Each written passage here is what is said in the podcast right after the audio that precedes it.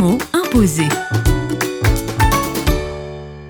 Avec Jonathan Mpasi Mayala, président du CEPROMOR, le mot imposé du jour est amour. L'amour euh, me rappelle euh, la passion que j'ai pour ce que je fais, pour la population, les plus vulnérables, euh, ces enfants qui doivent étudier dans de bonnes conditions. Du coup, il faut leur offrir euh, un bon cadre à l'école, euh, un bon cadre d'hygiène. Je vois encore ces femmes qui devaient accoucher dans des mauvaises conditions, par terre. Mais du fait que j'ai la passion de ce travail, quand avec euh, notre partenaire, les S E L, on construit un centre de santé maternité où euh, les femmes doivent accoucher dans de bonnes conditions, euh, leur offrir des bons lits d'accouchement. Plus jamais une femme euh, n'accouchera par terre ou en cours de route. Il y a des femmes qui doivent faire euh, des kilomètres pour venir accoucher à l'hôpital ou au centre de santé. Mais avec euh, tout ce que nous organisons comme euh, formation, on sait bien suivre cette euh, femme-là au village et on peut bien l'avertir que voilà, tu peux déjà te diriger au centre de santé deux jours ou trois jours avant l'accouchement.